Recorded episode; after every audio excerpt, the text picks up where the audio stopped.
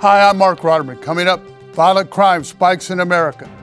Governor Cooper vetoes a bill that would end enhanced unemployment benefits. And should North Carolina legalize sports betting? Next.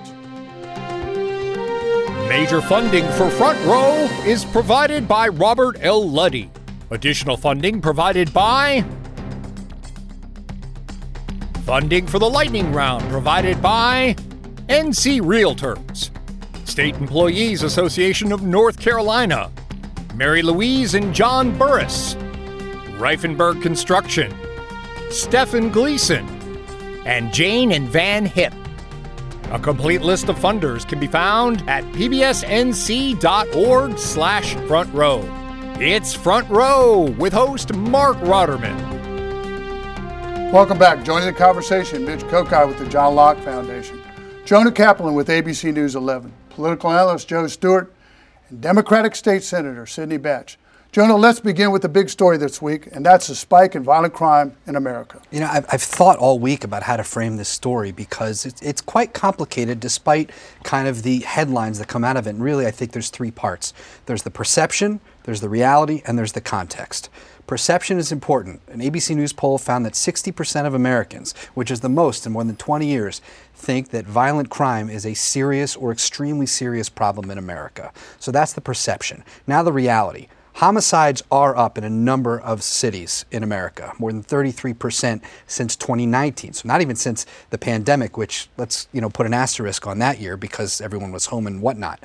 But you look at places like Chicago. I mean, historically, every summer it gets bad, but this summer in particular, I mean, 150 shootings. Uh, in 400 like one, people shot, 150 people killed. Uh, yeah, it, it's it's horrible. It's horrible. Um, and this is something that happens in many cities across America, whether it's Philadelphia, whether it's Milwaukee, uh, whether it's New Orleans. Now the context, because talking about this and talking about maybe putting in more police does not negate the fact that there are serious issues when it comes to policing and police reform that could help get to the root of these problems.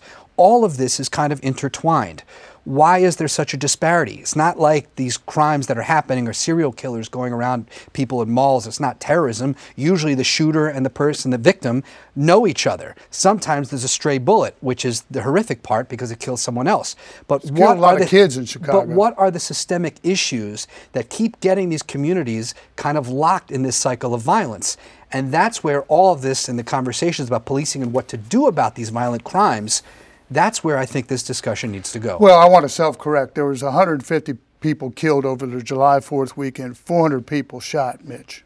Right, nationwide, nationwide, nationwide. And uh, in the Chicago area, that was also bad news. 108, I think, shot over the weekend, and 17 of them killed, or somewhere in that neighborhood. The numbers might change as, as details come forward. But to me, the interesting part about this is there's clearly something that needs to be done. But part of the gridlock on this is the partisan fights over who's to blame. Uh, the defund the police movement obviously was something that was on the left side of the Democratic Party. I think sort of mainstream Democrats knew that that was a bad idea, that people are interested in law and order, but it has become a fight. Republicans are putting this on Democrats' plate and say, look, if there are bad problems with shootings and crime, it's all your fault. What does the White House have to say about this? That Biden rolled out a gun program, right? All right, Biden's, uh, the president's response to this has tended to be let's focus on the guns and having new rules for guns. That's a non starter with many on the Republican side who would be interested in the types of reforms that might actually work. But as long as there's going to be a partisan okay. fight about this, it's going to be hard to get something done. Police are having a problem with retention. We're seeing a lot of retirements, aren't we, Joe? Yeah, absolutely. And a lot of police departments are down in the number of officers. They have openings that they're not able to fill. And that's part of what Jonah touched on a more systemic part of the problem here. The, the challenge is, of course, as a political issue, crime is, as it is perceived by voters, the sense is, well, we want a solution like a cigarette boat. But the truth is, you need a tramp steamer. There's a lot of things that go into the criminality functions in our society the criminal justice system, the sort of infrastructure that helps people that are in situations where crime might occur. Um, there, there's a lot more that needs okay. to be done just not just beyond criminal justice, but throughout our society to help address this Sydney, issue. Sydney, are we letting too many people back on the street? Some states don't have cash bail anymore. Right. No, I think the bigger issue isn't that we're letting too many people back um, out in the streets. I think that we're not doing enough while they're actually incarcerated and providing them the services they need in order to actually have some type of reentry. North Carolina has actually done a really good job of that. We have a lot of reentry programs that are getting um, upfitted right now. But to Jonah's point earlier, one of the underlying issues is ongoing uh, mental health challenges, right? So we know that mental illness is highly correlated to criminality. And so if we don't address mental health and we continue to just say, let's throw more okay. money at issues, we're never going to get to the solution. Okay, I want to come right back to you. The governor vetoed a plan, a bill that would stop enhanced unemployment uh, benefits. Yeah, this bill has actually had an interesting trajectory. It started out in the Senate with uh, bipartisan support on both uh, sides, and that's because it had an incentive of $1,500 that they would add to the bill uh, to go ahead and incentivize people to actually go back to work. When it moved to the House, uh, they, they gutted that portion and then they replaced it with removing the federal subsidy of $300. What's interesting, though, is that the entire animus behind it, right, is that we wanted to get people back to work, and they thought that by removing the $300, people would return. But states who have actually eliminated $300 have not found an uptick in employment. And so there's an ongoing issue that we need to address about how we can help small businesses in particular to incentivize people on the same playing field as large corporations to be able to incentivize people to go back to work. Mitch, there is some talk in Washington that the Democrats now want to extend that. But what was the reaction from small businesses in North Carolina when this happened?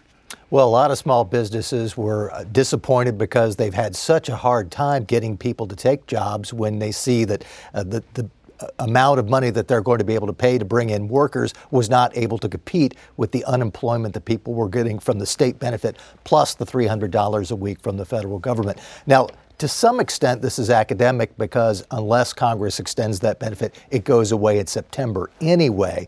But certainly, there's going to be something that needs to be done to address small businesses, especially those in retail and service, where you need to get a bunch of people in there to serve people. And there's just been a hard time, especially uh, during the summer months. We're seeing that in the coastal communities. Jonah, critics say we're paying people not to work.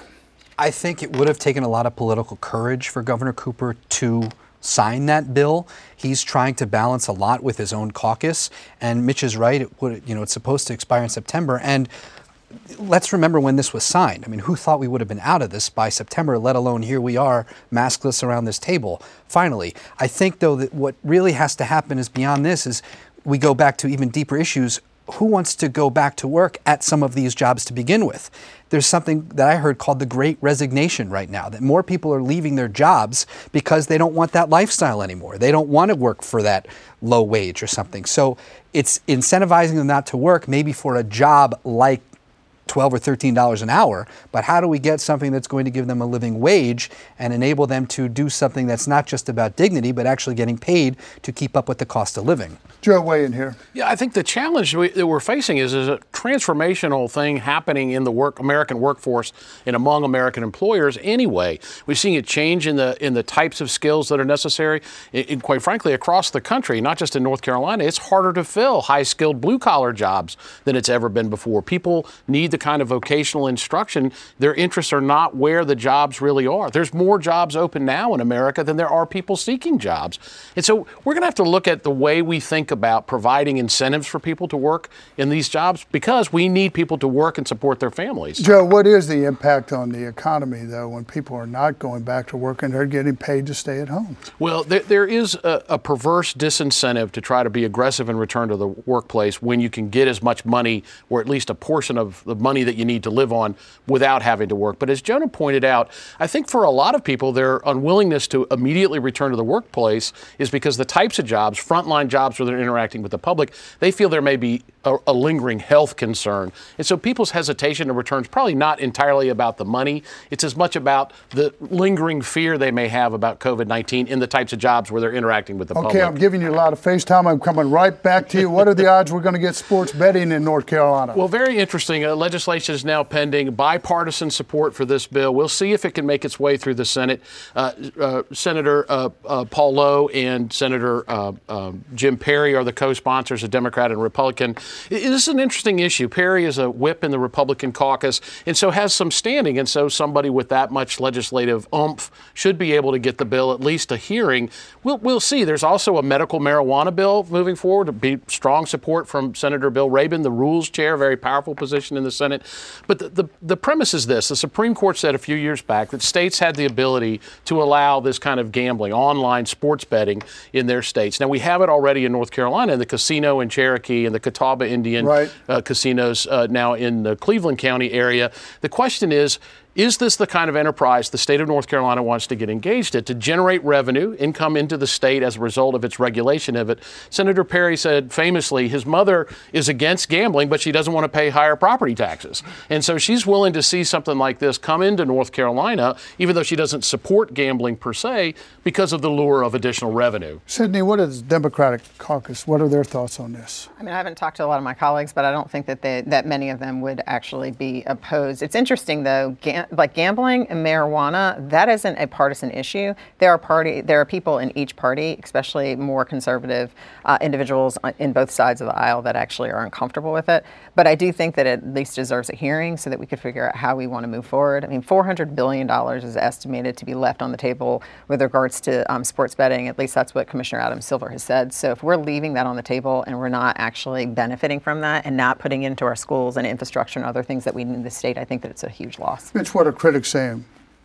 Well, I think uh, you're hearing from the, the groups that have been opposed to North Carolina being in the gambling business in general but I think it's a, a, further sign that the state is moving further and further away from a history in which the, the socially conservative voices were able to block things like we a state lottery. lottery right. yeah, yeah, like a state lottery, like uh, the expansion of breweries and wineries. This is the type of thing where the General Assembly is seeing the dollar signs rather than what they're hearing from the socially conservative voices. So I think that is making a difference.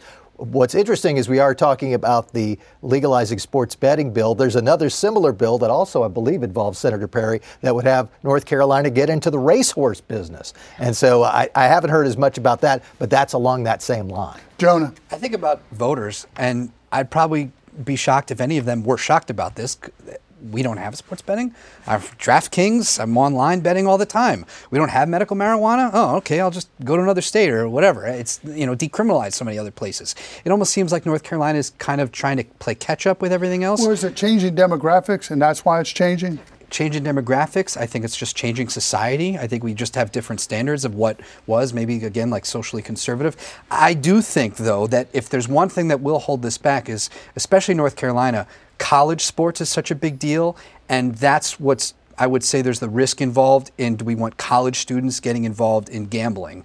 And you know, really good point. And, and that's where I think you have to one, you have to be careful about the sanctity of the game, and two, look, gambling is is a problem. It can be a vice, and if we're trying to get more uh, they're not millennials anymore, but they're whatever, they're Gen Zers or whatever. Uh, if we're trying to teach them about you know fiscal Keep responsibility, if we're trying to teach them about fiscal responsibility and you know trying to get them into the labor market, you know, getting them hooked on online gambling might not be such a good thing. Joe, wrap this up in about 30 seconds, my friend. Yeah, Senator Perry said he's not looking to have people start to gamble, as Jonah said, they're already doing this. It would just simply be North Carolina regulating instead of using an offshore online service or illegally gambling among their friends.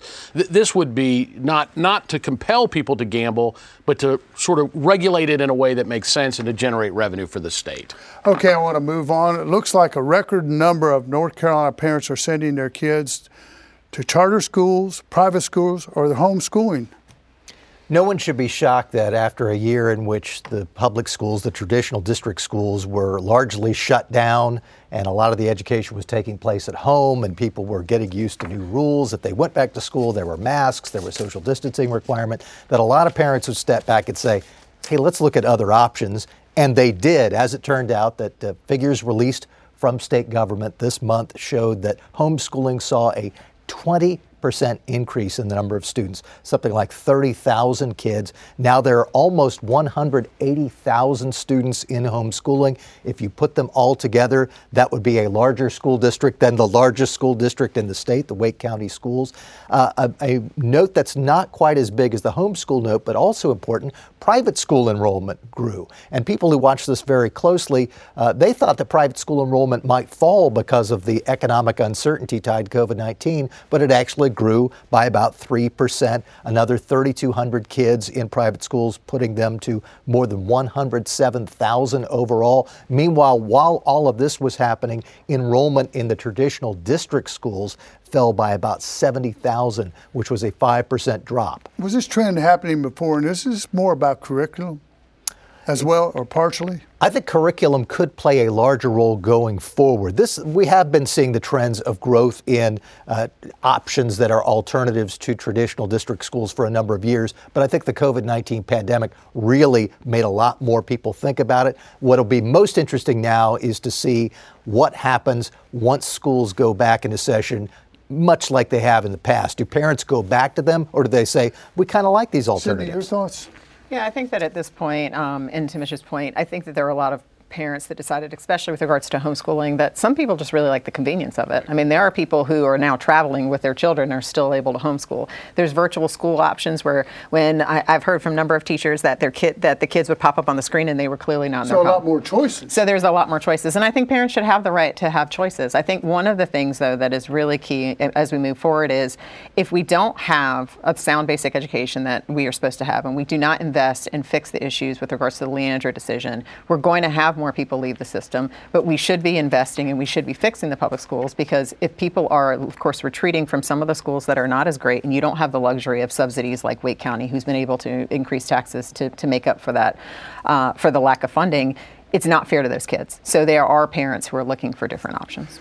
Do you think, Joe, curriculum or critical race theory would be a topic in the upcoming General Assembly in the next couple months? Well, I would be surprised if it wasn't. I mean, this is a very hotly discussed and debated issue at this point, and not just in the in the regards of public curriculum, but how we look at our history and how we provide insights to our young people about what our history means and what's the appropriate and correct way to describe our history, so that people get a realistic sense of where we've been as a country and as a state and where we hope to go aspirationally. But at the end of the day, I think, as Senator Batch said, I mean, a lot of this is about people realizing they have options. As I've said before on the show, the idea of building a facility and having people come to it to get taught something is deeply rooted in the fourth century BC. I mean, there are a lot of different ways now for us to provide instruction to young people I think the key here is to make sure local school systems have the latitude they need to be innovative in the approach to provide an education okay. to as many people in the way that makes the most sense for that student. Joe, to wrap this up, put it in context in about 40 seconds. I'll do my best. I think uh, what the pandemic gave parents and uh, you know other parental figures was an opportunity to be more involved in their children's lives and in their education. And these school districts, I mean, to call them local schools, it's kind of a misnomer. They're massive school districts. You have 150,000 kids at Wake County Public Schools. Wendell is different from Knightdale, that's different from Apex, which is different from Holly Springs, which is different from North Raleigh, which is different from Wake Forest. Okay. I, so I think parents want some element of control when how can the, the, the people who want a curriculum for their local elementary school in the Leesville area are going to want something massively different than parents in Garner. We got to move. And uh, it's just, I think parents want some control over that. Okay, let's go to the most underreported story of the week, Mitch. It's probably not surprising that there wasn't a whole lot of reporting about an opinion unanimous from the North Carolina Court of Appeals about certificate of need. I can hear people falling asleep right now. I did that but, story about a year and a half ago. But you never brought that up before. But the, uh, yeah, uh, you, you, mentioned that I have before, but because because it's an important issue and it doesn't get a lot of coverage. We need to have it. That's covered. right. That's that's why it's underreported. What happened was unremarkable in the sense that the Court of Appeals upheld the granting of a certificate of need for a mobile PET scanner. But the, the background that's in the decision is what makes this important. First of all, state government bureaucrats decided in 2018 that North Carolina needed one more mobile PET scanner and only one across the state. They awarded a con, certificate of need. It went to court because it got challenged, and it turned out that the losing competitor was involved in some bullying tactics, scaring hospitals to not work with the winning competitor. It just shows that this entire system needs an overhaul, if not just getting rid of it. Jonah, underreported. It's not on certificate of need, is it? no, go ahead. Uh, no, not quite. uh, it, it's actually about the military and about the withdrawal from Afghanistan and Bagram Air Force Base, which was one of the preeminent and premier kind of American positions in that region. um, has now been, I don't want to, I think abandoned might be an inappropriate term, but it's, it, they're gone and this whole pullout, which is kind of going on the schedule of the President Biden and President Trump, who wanted, you know, who supported that as well. What I found to be underreported was that there actually hasn't been an American fatality in Afghanistan in more than a year. So this is happening. Yes, there was a lot of pressure for it, but now we're learning that the Taliban is, is coming back right. and they're taking over, and we're going to see what those ramifications are. Okay, underreported, Joe. Yeah, interesting enough, coming out of the COVID 19, the, the heart of the pandemic's uh, impact last year, now there's a fear that we're going to enter into an attention res- uh, recession. And people had so much more time on their hands during COVID 19, and by some estimates, full time workers had 15% more leisure time during the COVID pandemic when they were stuck at home. Spending went up on streaming services and movies and entertainment and games at home. But now that things are returning to normal, there's some fear in those sectors that perhaps people will go go back to the way they were. In, Britain, they said FaceTime for mobile devices and such went up by a half hour a day. People were on their devices up to five hours every day because they had all this additional so time. What do you tell us? We're all becoming robots or what? okay. Underreported, please. And on that note, Facebook is also building a city of its own right outside of headquarters. They purchased 59 acres of uh, land. They're going to build a city. It's going to be mixed, mixed use. It's going to have 17 uh, right outside of Silicon Valley, okay. their headquarters headquarters. Not here. Uh, not here. yeah, thank you. Not here. Um, it'll include 1,700 um, housing units, 320 of which will be affordable housing, 120 will be senior living. They're going to have restaurants, a cafe. They're going to have multiple parks. They're going to have a 193 room hotel. Um, and it's also going to, of course, expand into their office space. So for anyone who wanted to live their dream and live in a Facebook world, the reality will be And same. Amazon's doing similar things, yes. I think, in Arlington, uh, Virginia. Okay, let's go to the lightning round. Who's up and who's down this week, Mitch? Who's up? North Carolina metro areas, specifically Durham, Chapel Hill, Raleigh, and Charlotte. They were three of the top four metro areas in a new study from the Manhattan Institute that looked at the matchup of job growth and housing. They do, uh, according to this report, a pretty good job of getting new housing to match the number of new jobs. Who does the worst? The absolute worst? The San Francisco metro area, and the three worst areas were all in California. Who's down? Governor Cooper's cabinet and emergency team with the announcement that Public Safety Secretary Erik Hooks is going to retire on August 1st. His department had faced some criticism uh, because of the treatment of prisoners during COVID 19, and it turns out that the Senate budget would split off the correction department from public safety. Jonah, who's up and who's down quickly? Uh, who's up are, is a term I just heard pragmatic progressives in New York City. Eric Adams coming out and winning the primary for New York City uh, mayor, the Democratic nomination. And that's significant because he has a background in policing. He was a captain in the New York police force. Yes. So I, I think that's a, I mean, that law is, and order was that top is, issue. That is very um, significant uh, for New York and for the direction, perhaps, of uh, Northeastern Democrats. Uh, who's down or what's down? Uh, Tokyo Olympics, which start uh, on the 23rd. No spectators. Boring. Okay. Joe, who's up and who's down? Who's up? Who's feeling up? The Gallup poll on uh, the quality of life in America 59.2% of Americans are in the thriving category, meaning health and well being and quality of life. It's the highest it's been in 13 years after a plunge in 2020, as we might imagine. Uh, people are feeling better about their lives and the future of, of their own prosperity and the prosperity of our country. Who's down? Pursuant to our earlier conversation, retail. The Biden administration saying we may never see a full return return to retail. COVID 19 certainly making it challenging, as we talked before. Some people not as interested in working in jobs where they interact with the public now as a result of COVID 19. But the online sales, of course, will continue to dominate in a way that old brick and mortar facilities may just never come back. Sydney, who's up and who's down this week? Jobs in the U.S. are up. We outpaced expectations and added 850,000 jobs last month. Um, and then who is down would be some of the summer camps that have seen outbreaks of COVID in, in several places across the country, including one camp recently of 150 people who actually participated. Now, I see Pfizer's going to offer another booster. Is that correct? Yeah, and there actually is some um, some concern because the CDC came out today and said, "Wait, don't worry, you're still fully vaccinated, people." I don't know what Pfizer is saying, but Pfizer is hoping to, of course, they're in process of final phases of testing a booster because they said that when they were in Israel, they found out that a booster would actually add a less breakthrough with regards to the Delta variant. Because the Pfizer shot against the, variant is what 64% effective. I don't know. I, am not sure about the statistic. They said that you're that if that you are less likely likely to die and be hospitalized, but there is a number of breakthroughs that we've seen with regards to this Delta variant. Okay, Mitch, headline next week. Back from break, State House digs into budget details. That'll be good. Yeah. Headline next week. Back from break, Congress has another infrastructure week. Okay. Headline next week. And House Republicans look to woo House Democrats by putting goodies in the budget for those districts and key areas of the state.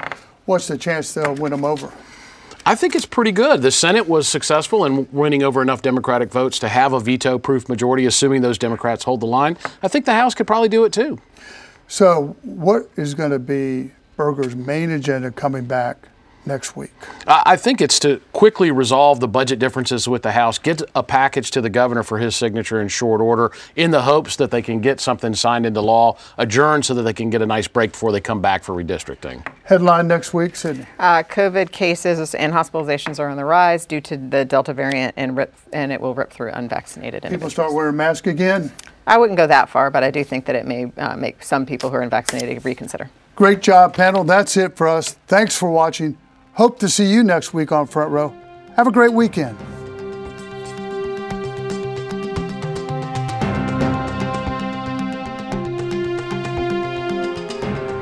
Major funding for Front Row is provided by Robert L. Luddy. Additional funding provided by Funding for the Lightning Round provided by NC Realtors. State Employees Association of North Carolina, Mary Louise and John Burris, Rifenburg Construction, Stephen Gleason, and Jane and Van Hip. A complete list of funders can be found at pbsnc.org slash front row.